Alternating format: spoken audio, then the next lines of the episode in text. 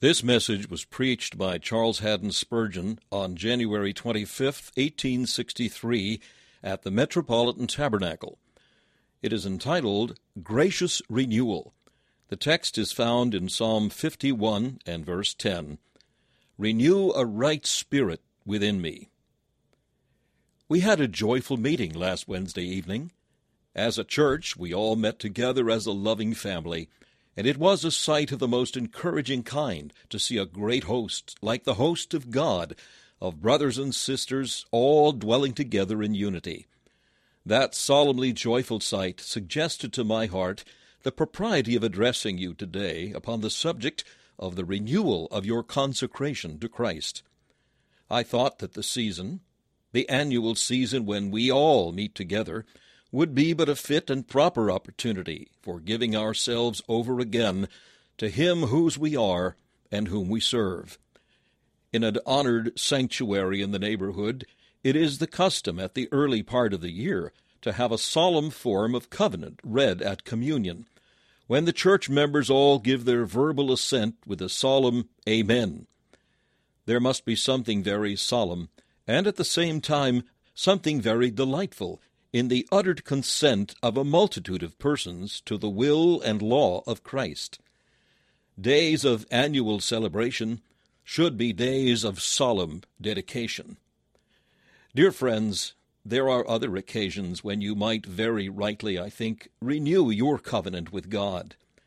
After recovery from sickness, when, like Hezekiah, you have had a new term of years added to your life, and have risen from the bed of languishing to tread the greensward and breathe the fresh air, then should you sing, My life which thou hast made thy care, Lord, I devote to thee.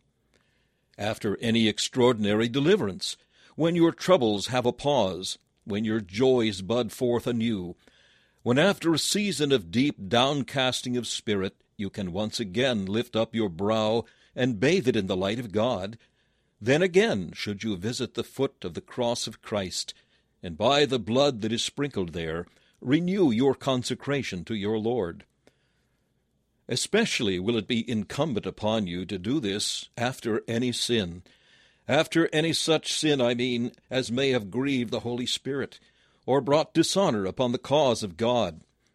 Then, like David, repair to your chamber, and with bitter tears of penitence, Look to the hyssop and the blood, which can make you whiter than snow, and offer yourself again unto the Lord Most High as a teacher of sinners or a singer of his praise.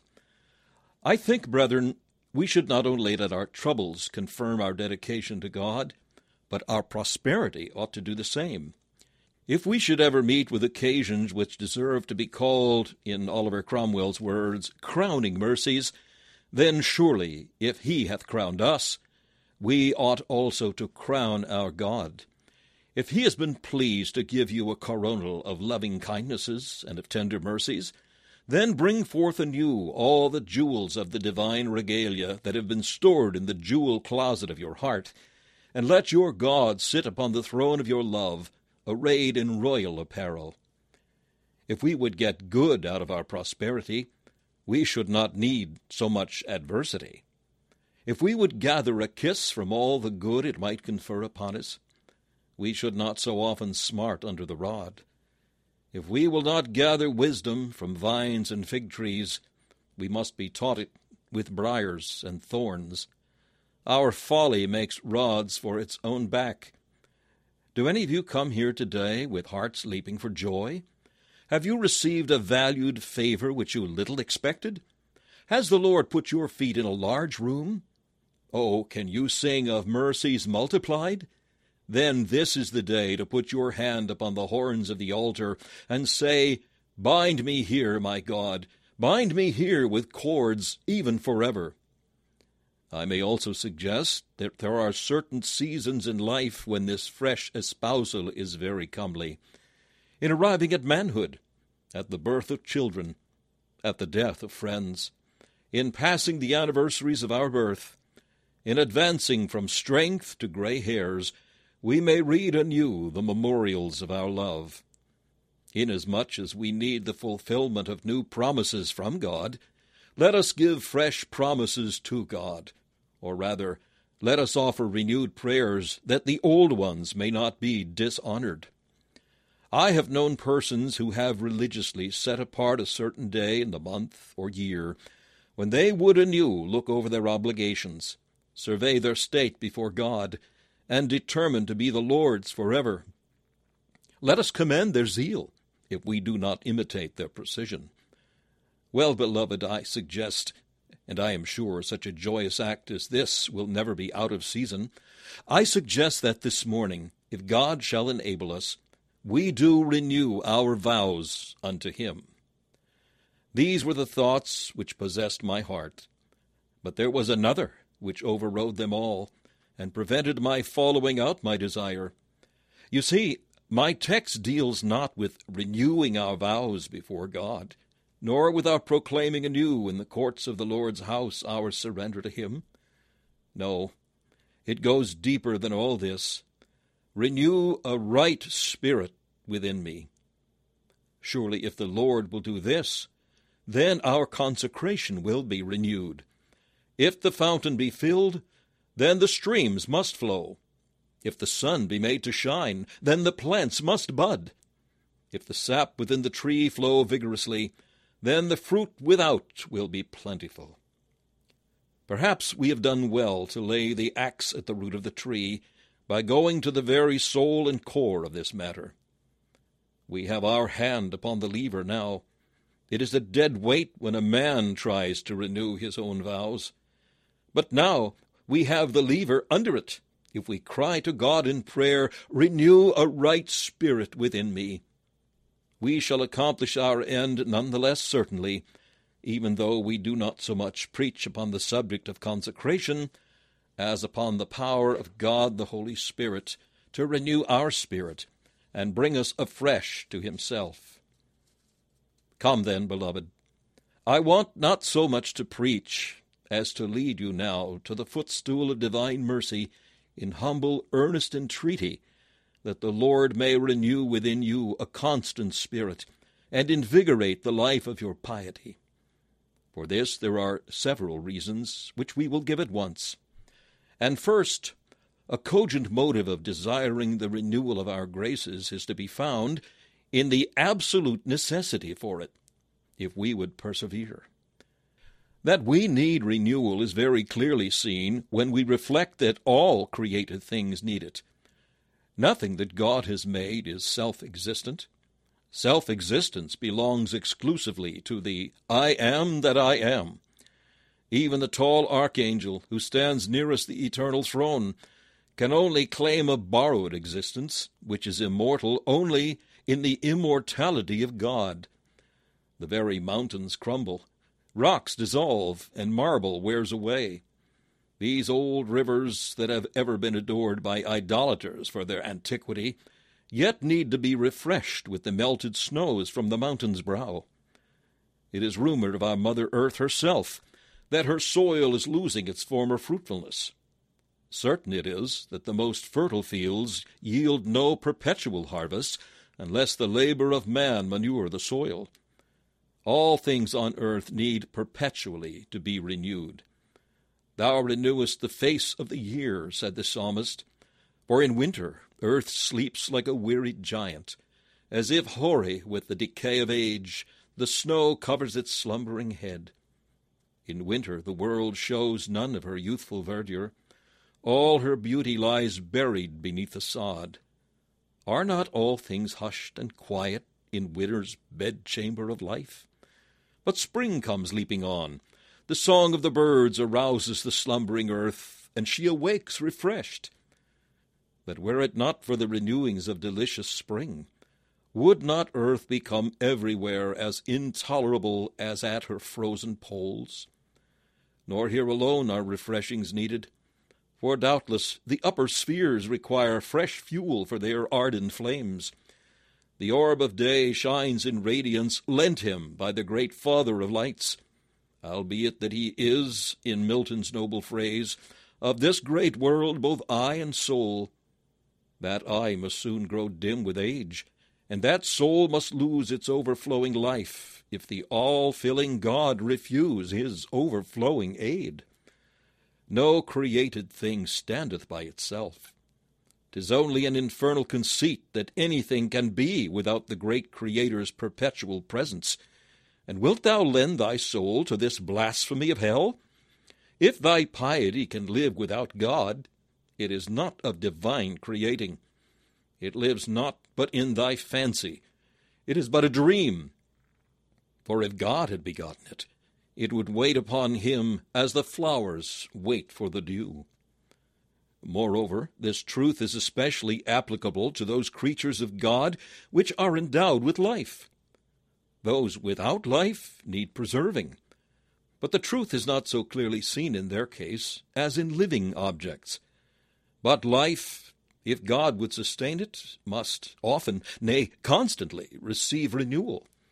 What animal can live without the refreshment of sleep and food? Job's war horse, whose neck is clothed with thunder, must humble himself to his stall and to his provender. The wild asses of the wilderness, whose bands the Lord hath loosed, have the range of the mountains for their pasture. The unicorn abideth not by the crib, neither will he harrow the valleys for the husbandman. Yet he groweth weary, and lieth down to rest. Behemoth, whose bones are as bars of iron, eateth grass as an ox. And Leviathan, which maketh the deep to boil like a pot, whose eyes are like the eyelids of the morning, receiveth the breath in his nostrils each hour from his Maker. Even the trees, those motionless things which wear not themselves with care, nor shorten their lives with labor, these must drink of the rain of heaven, and suck from the hidden treasures of the soil. The cedars of Lebanon, which God has planted, only live because day by day they are full of sap fresh drawn from the earth. You and I, having life, cannot expect that it should be sustained without renewal from God. Our natural life needs constantly its bread and water. The strongest man that ever lived must soon yield to the weakness of death unless he were reinvigorated by nourishment. Samson himself must have a cleft opened in the rock that he may drink, for though he has slain the Philistines, yet will he perish unless his thirst be quenched. Assuredly it must be so in spiritual life, or else all the analogies of nature must be reversed. You must drink again of the living water. You must feed anew upon the living bread. What mean those texts in Scripture that speak of waiting upon the Lord and renewing our strength? What can be the meaning of renewing our strength like the eagles? And what could be David's meaning when he, in his matchless pastoral, sings, Thou restorest my soul, if we do not need full often the times of refreshing from the presence of the Lord? But I need not travel so far to fetch my arguments. In your own inner consciousness, my brother Christian, you are aware that your piety requires constant renovation. What downward tendencies the thoughtful must perceive in themselves. We could travel downhill to hell how easily, but upwards to heaven how hardly.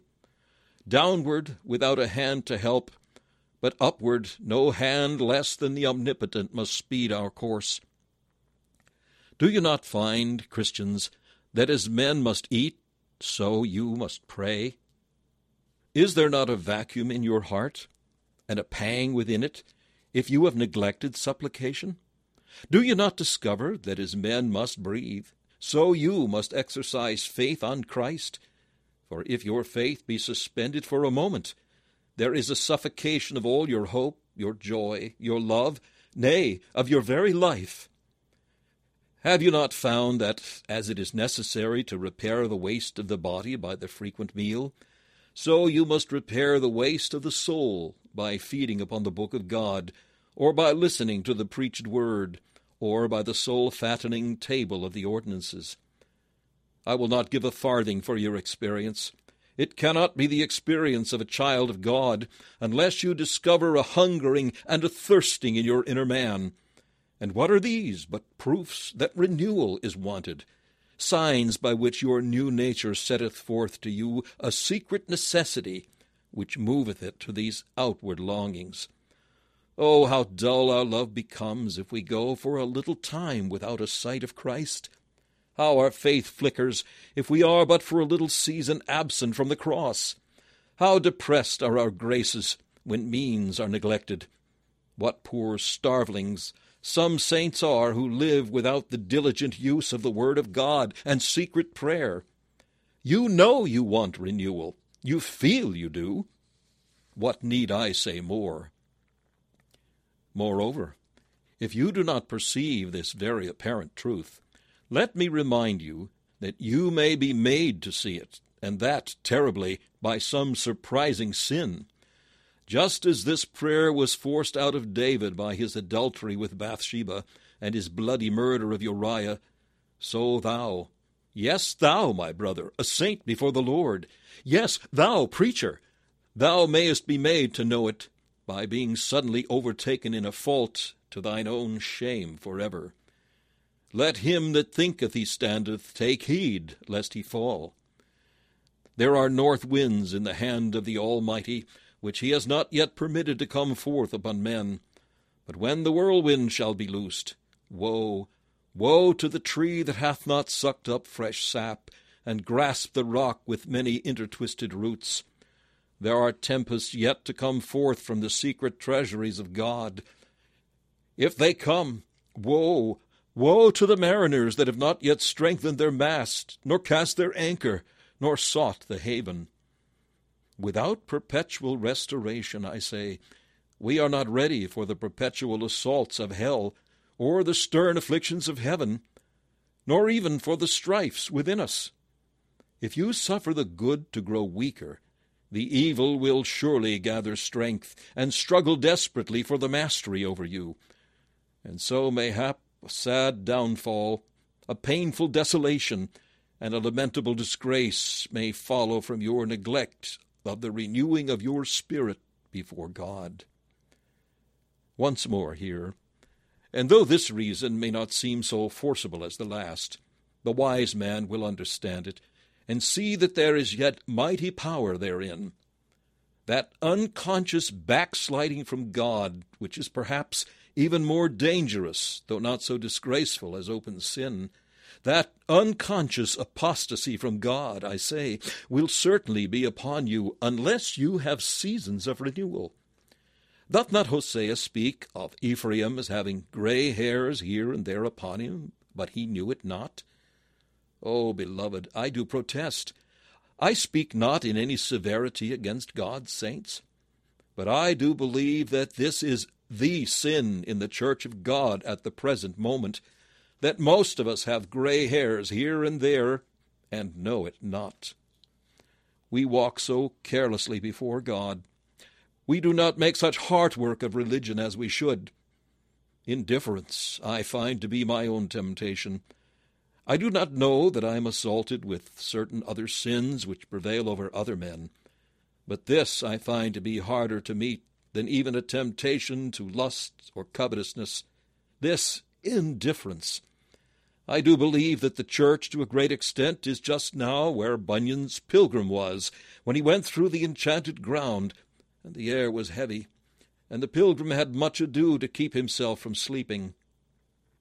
The church has rest nowadays, these are times of quietness, and therefore we are in danger of being given to slumber. Perhaps it is a truthless legend that the holidays of Capua ruined the veterans of Hannibal. But if it be a legend in his case, it is a fact in ours. The peace and quietness of the church in these halcyon times bring on an idleness, a dullness, an indifference, a lethargy as deadly and as damnable as outrageous sin itself. And unless the Holy Spirit arouse us and constrain us to come back again to the simple earnestness of our first love, we shall slip and slide and discover not how low we have fallen, till out of the depths we have to cry in agony, Renew a right spirit within me. Now, brethren, for these reasons I do persuade you, and therein I do persuade myself.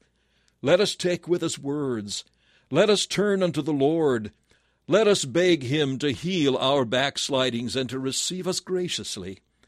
Let us entreat him to be as the dew unto our souls, that we may grow as the lily, and cast out our roots as Lebanon.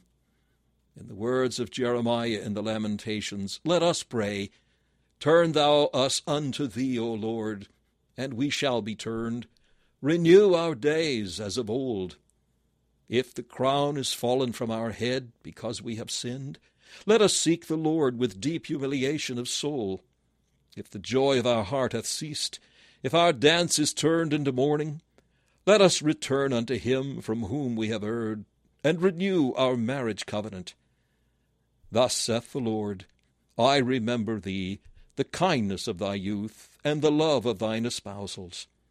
My brethren, if thus he remembers us, let us remember him and offer this supplication Renew a right spirit within me.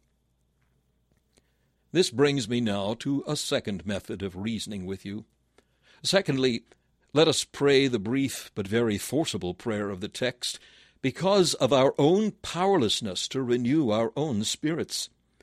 It is a doctrine acknowledged by all Orthodox Christians and confessed in some form or other by all believers that without the Spirit of God we are unable to do anything aright. But nevertheless, I question if any of us have given our full consent to the doctrine of human inability in its fullest bearings. Without me ye can do nothing is a text upon which our life is the sermon but until its very close, it is probable we shall not fully fathom the depth of our own weakness.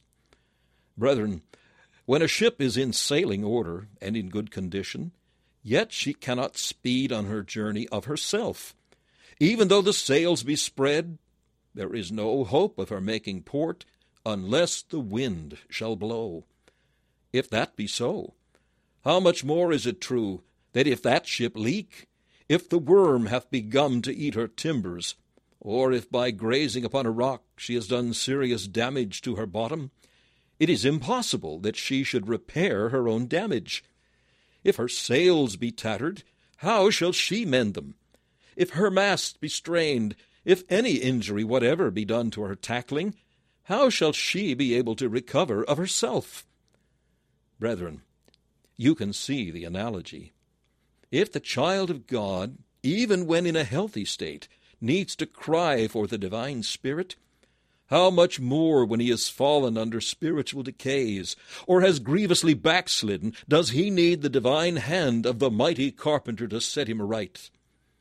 As for ungodly men, the analogy might be pushed still further if it were the subject of this morning. If the ship built and manned cannot sail without the wind, how much less could the trees of the forest hew themselves, convey themselves to the shipwright's yard, fashion themselves into timbers, keel and beam and mast, and then arrange themselves into a bark and launch themselves upon the sea. Yet even this were less a miracle than for an unconverted man to regenerate himself. But we must return to our point that the Christian, when his heart is out of order, has no power to put himself right again without the blessed Spirit. The disease of the living must be cured by the same voice which removes the sleep of the dead. He who said, Lazarus, come forth, is needed to say, Take up thy bed and walk. For indeed, if you will think for a moment, you will find the work of renewal to be a stern work. It is called in Scripture conversion. Now, in conversion, the same power is exercised that was put forth in raising Jesus Christ from the dead. What power, then, must be required in the renewing of a soul? Besides, to renew a soul is to go directly opposite to nature. What power is necessary to make water leap uphill, to suspend the cataract in midair, to compel a flame to blaze in the midst of the depths of the sea. Yet such a power as this is absolutely needed to reverse the efforts of the flesh, and to make our old carnal corruptions, which had begun to get the mastery, resign it once more. The strong man armed keeps the house till a stronger than he bind him. And sin, when it once prevails in a believer, would continue to prevail, unless the mighty one who first broke our chains shall come to set us free.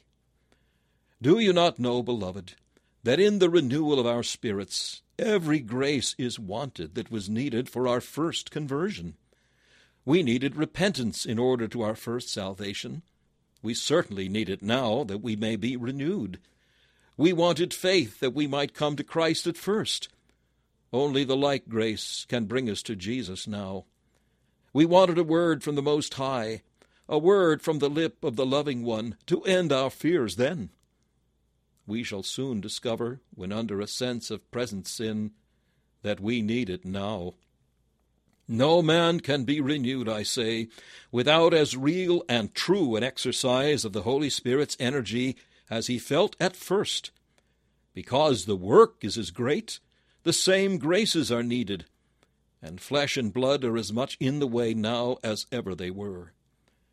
Let thy powerlessness, O Christian, be an argument to make thee pray earnestly to God.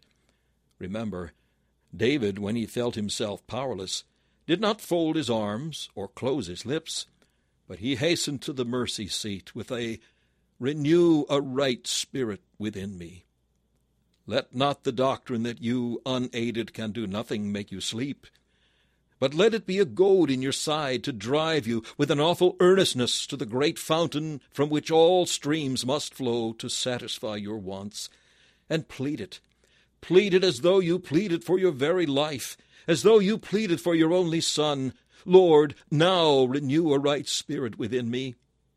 Nor pray this falsely. Prove that you mean it by going forth to use the means. Continue much in prayer. Live much upon the Word of God. Attend constantly a soul satisfying ministry. Kill the lusts that have driven your Lord from you. Be careful to watch over the future uprisings of sin. Otherwise, your prayer cannot be sincere. The man who prays to God to do a thing must use the means through which God works. He is a hypocrite who asks the Lord to visit him and then nails up his door, or asks for life and then refuses to eat. The Lord has his own appointed ways, and sitting by the wayside, you will be ready when he passes by. Oh, continue then in all those blessed ordinances which will foster and nourish your dying graces, and strengthen the things which remain, which are ready to die. Knowing that all the power must be from Him, cease not to cry, Renew a right spirit within me. But we change our note and come to a third point. I would the Holy Spirit might honor the Word this morning and I should look upon it as no mean privilege if I might stir up any of you, my beloved brothers and sisters in Christ, truly today to come afresh to the fountain filled with blood, and to renew again your entire surrender and resignation of yourselves to the Lord. The argument I use shall be found in the blessed results which are sure to follow if the Lord shall renew your spirit. Think what joy you will experience there are some things, beloved, that perhaps may need to be renewed, but they would bring no joy. The physician may require you to receive a new draught of medicine. It may be possible that an operation, once performed, may have lost its potency. Painful though it be, it may be required to be performed again. But that of whom I speak has no pain to the child of God. It is in itself so sweet that it ought to tempt you to perform it. What is it, my brethren? Is it not the renewal of a brotherly covenant, just as Jonathan and David went into the wood and renewed their covenant? I do not believe it was a sorrowful hour to Jonathan. I can imagine that David shed tears when he parted from his beloved friend, tears of deep affection, perhaps. But oh, with what joy did they clasp each other in the wood, with what true love did they make a covenant when Jonathan loved David as his own soul? The prince stripped himself of the robe that was upon him and, and gave it to David, and his garments even to his sword and to his bow and to his girdle. And surely you will not object to renew your embrace of your David today? Can it be a hard matter to you once more to go without the camp bearing his reproach, to clasp the man once again who is better to you than all the treasures of Egypt? Besides, there is a sweeter figure. The covenant we have with Christ is a marriage covenant. I believe in Sweden it is common when a happy pair have been wedded for five and twenty years to have what they call a silver wedding. And if they should be spared to old age until their children's children are round about them, on the fiftieth year they have a golden wedding. Who would not wish to have a repetition of the happy day? Let us celebrate today, dear friends, a silver wedding with Christ, whom we married years ago. And oh, we will wait a while longer and anticipate our golden wedding in the year of Jubilee, when we shall see him as he is and be like him. What? Will you not give him the kiss that is the token of continued affection? Do you refuse to give him fresh pledges of your love, which is the fruit of his everlasting love to you? Why, the thing is so joyous that I cannot refrain from crying, Let the marriage bells be rung again. Bring forth the wedding dainties once more, and let us sit at the table of the marriage festival. Jesus, we do embrace thee. We are thine. Tis happiness, tis heaven, tis bliss superlative to renew our vows to thee, and to receive fresh tokens of thy regard to us. Do you remember, beloved, that in our early days, besides having an abundance of joy, how full of heavenly life our graces were, and how real everything appeared to our faith at the first? Now, if we can have our spirit renewed and made as it was at first, why then we shall have back the same satisfactory reality in our emotions. I speak for one. I know that when my eyes first looked to Christ, he was a very real Christ to me. And when my burden of sin rolled from off my back, it was a real pardon and a real release from sin to me. And when that day I said for the first time, Jesus Christ is mine, it was a real possession of Christ to me. When I went up to the sanctuary then in that early dawn of youthful piety, every song was really a psalm. And when there was a prayer, oh, how I followed every word! It was prayer indeed. And so it was, too, in silent quietude when I drew near to God. Oh, it was no mockery, no routine, no matter of mere duty. It was a real talking with my Father who is in heaven. And oh, how I loved my Saviour Christ then! I can talk about loving him now. And methinks if he said to me, as he did to Simon Peter, Lovest thou me? I would dare to answer, Thou knowest all things. Thou knowest that I love thee. But still, my consciousness of loving Christ is not always as vivid now as it once was. Why, then, I was quite sure I loved him. I know I could have burned for him, or suffered anything for his dear sake. Was it not so with you? Well, beloved, if we will come now and put our hand within his hand afresh, which will be the effect of his renewing of our spirit, then we shall have back again all the fullness and reality that distinguished our early new-born piety. Oh, how blessed this will be! Moreover, at that time, how active all our graces were! Do you not recollect? Why, you had no doubts then. Your faith was so strong. You had no lukewarmness then. Your zeal was so burning. You recollect, some of you, when first the Lord met with you. Perhaps it was in this house, or in the Surrey Music Hall. You would stand in the crowd till you were almost ready to drop, but there were no sleepy eyes, no dull, lethargic spirits. Oh, how you used to drink in the Word! It was marrow and fatness to you when you fed upon it. If anybody would have bribed you to stop away from a prayer meeting or from a weeknight lecture, they might have offered the world, but it would have been a bribe too low.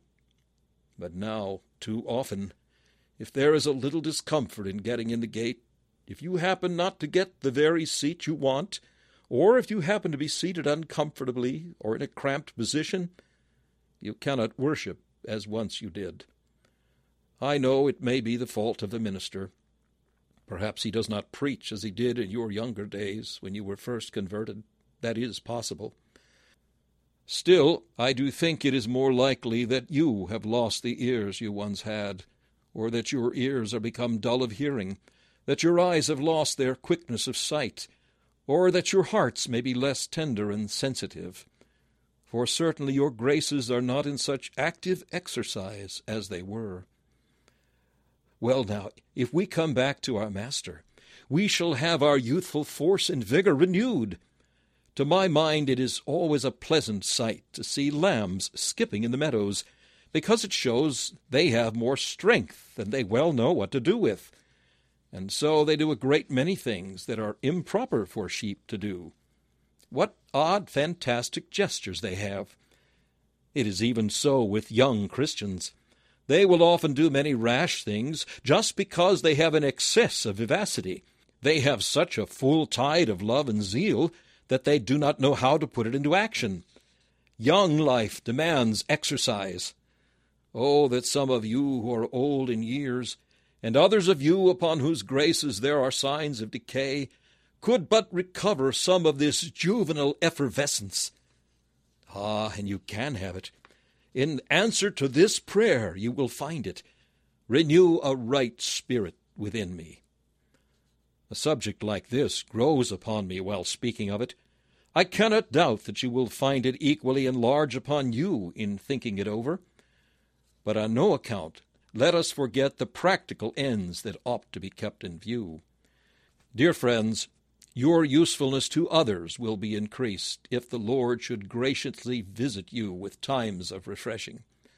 You want the renewal of your own spirit in your Sunday school class, in the district where you distribute tracts, in the little room where you preach, or in your own hearts, that you may have more power with them. Well, you must get this by coming anew to your Lord. Ah, and some of you came up here this morning complaining of the world and its trials. The world is very hard with you, and troubles are multiplied. How little weight the sorrows of this life will have in the scale, if balanced against the joy of your heart when the Lord renews your spirit. What did you care when you were first converted, whether you were rich or poor? It seemed no matter to you. Like Peter, you left the net and the fishes that you might but get to your Lord. Like the woman at the well, you left the water pot that you might go and tell others that you had seen a man who had told you all things that ever you did. Well, now, if your former piety come back, if the zeal of your young days shall be restored to you, the world will be just as much a trifle to you, and you will tread it beneath your feet with just as much heroic contempt as you did when you first received the gospel, not in word only, but in power. Since all these blessed results will follow, let me therefore beseech you, by your love to your own souls, by your care to grow in grace, by your anxiety to prosper in the Lord's way, and by your interest in the welfare of others, pray with me this prayer Renew a right spirit within me. And do thou, O Lord, hear it in heaven thy dwelling place. Let thine eyes be open unto the supplication of thy servants, to hearken unto us in all that we call for unto thee. One other argument only, where many might be given. Do not gospel obligations irresistibly constrain us, by the means of this our prayer, to renew our covenant with God? Legal motives I would disdain to urge with you, but gospel motives I may and must. Did you do right in giving your soul to Christ at first? Was it a mistake? Was it the effect of a juvenile excitement, misled by some fanatical speech?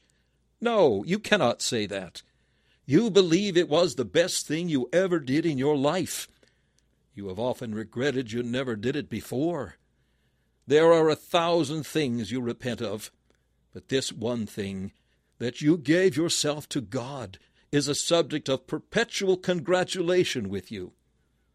Very well, then. if it was well to do it then. Do it now. If you would not make out yourself to have been a fool, and your faith to have been a lie, if you would not before the eyes of men and of angels declare that the whole thing is a farce, this day, even this day, let us go unto Gilgal, and let us there renew the kingdom before the Lord. Oh, once again, do what thou didst at the first, if it were a wise, if it were a good thing. Moreover, brethren, remember how often Jesus renewed his covenant with his people. It was not enough to have spoken it in the ear of Adam and whispered it to the heart of Eve. Enoch must testify of it. Abraham must understand it on the plains of Mamre, as Noah aforetime had done when floating securely in the ark. There must be a renewed revelation to Isaac and to Jacob and to Moses and to Joshua. Symbols of renewed covenant must be seen in the tabernacle and in the temple. Each day, each week, each month, each year, each jubilee must give some fresh form of Christ, setting his seal anew to the love which he bore to his people and his purpose to redeem his church by blood. Does Christ do this? And will you blush to do it? Oh, do as Jesus did to you, as you would that the man should do to you. Do you also unto him likewise. And moreover, he has renewed his covenant with you. Come, I want you to look back at your old diaries. You have not burned your pocket books, in which you set down some mysterious marks that others could not read, some mementos of your Tabors, your Mizars, and the hills of the Hermonites. I want you to look back. Has not Christ renewed his covenant with some of us many times? My soul looks back and sees some joyous seasons, some days marked with the red dominical letter among the days of my history, when he said to me afresh, Thou art mine. I have redeemed thee by blood. It may be it was on a bed of sickness. Perhaps it was when you were walking in the streets. It may be it was in a season of holy retirement, or it may be in a moment when you were brought down to the earth. Oh, he has renewed his covenant with us many and many a time, with such sweet, reassuring words that our soul, which was tired of this world, has been willing to stay her threescore years and ten because her husband had visited her. Thou hast stayed me with flagons. Thou hast comforted me with apples. Thou hast made me sick with love. Thy left hand has been under my head, and thy right hand did embrace me. Therefore will I renew my vows unto thee, even as thou didst unto me. Yet farther, dear friends, and I shall not stay longer than this, though it is a very wide field. Let us be moved today to renew our covenant with Christ, or rather to ask Him to renew our spirit, because every covenant transaction binds us to it. You believe in the doctrine of election. We do not blush to preach it, and you love to hear it. What does election mean? It means that God has chosen you. Very well. If it be so, then you will acknowledge it anew today by choosing His way and word. You believe in a special and efficacious redemption, that you were redeemed from among men. Very well. Then you are not your own. You are bought with a price. You believe in effectual calling. You know that you were called out. If it be so, recognize your distinction and separateness as a sacred people set apart by God. You believe that this distinction in you is perpetual, for you will persevere to the end. If you are to be God's forever, be His today. And are you not looking for a heaven from which selfishness shall be banished? Are you not expecting a heaven where glory shall consist in being wholly absorbed in Christ? Well, then, this day, by all that is coming, as well as by all that is past, let your soul be bound as with cords that cannot be snapped to the altar of your God. Backsliders, you that have gone astray, pray this prayer today. He bids you pray it, and he will therefore answer it. The text in the margin reads, Renew a constant spirit within me. You have been froward, wayward, unstable, fickle. Poor backslider, he has put this prayer here for you. Renew a constant spirit within me. My brother, the church has had to cast thee out. But if still there be a desire in thy soul toward God, return, return, return. Thy Father waits to meet thee. The church, thy mother, longs for thee. Thy brethren desire to see thy face again. Say, and we will say it with thee, renew a right spirit within me, and it shall be done. And you, Christians, that have not backslidden, you, my brethren, whose heads are covered with the hoary honors of long service, offer you today this prayer, for you need to pray it as well as the youngest among us. Renew a right spirit within me. Ask the Master who has kept you in your youth to preserve you till, in life's latest hour, you bow and bless in death a bond so dear. You strong men and fathers who are struggling with the world, battling day by day with business and its cares, forget not your God through being mindful of many things.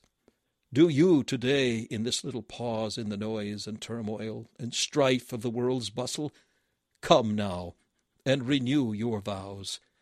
Ye young men and maidens, ye little ones in God's Israel, whose portion it is to be the lambs carried in his bosom, do you also say, Renew thou, O God, a right spirit within me. Come, renew the dedication so lately made, you that are brought like Samuel's to God's house, that you may wear the vestments of prophets before you wear the garments of manhood. Give yourselves anew to the Lord. Let your youthful voices, so full of sweet music, unbroken as yet to the deeper bass which the world's care is sure to give them by and by, do you sing unto the Lord, and let this be your cry Lord, I am thy servant, and the son of thine handmaiden. Thou hast loosed my bonds. May the Lord, the Holy Spirit, so dwell in us that each of us may renew our vows through his renewing a right spirit within us. Amen. This message, Gracious Renewal, was preached by Charles Haddon Spurgeon on January 25, 1863.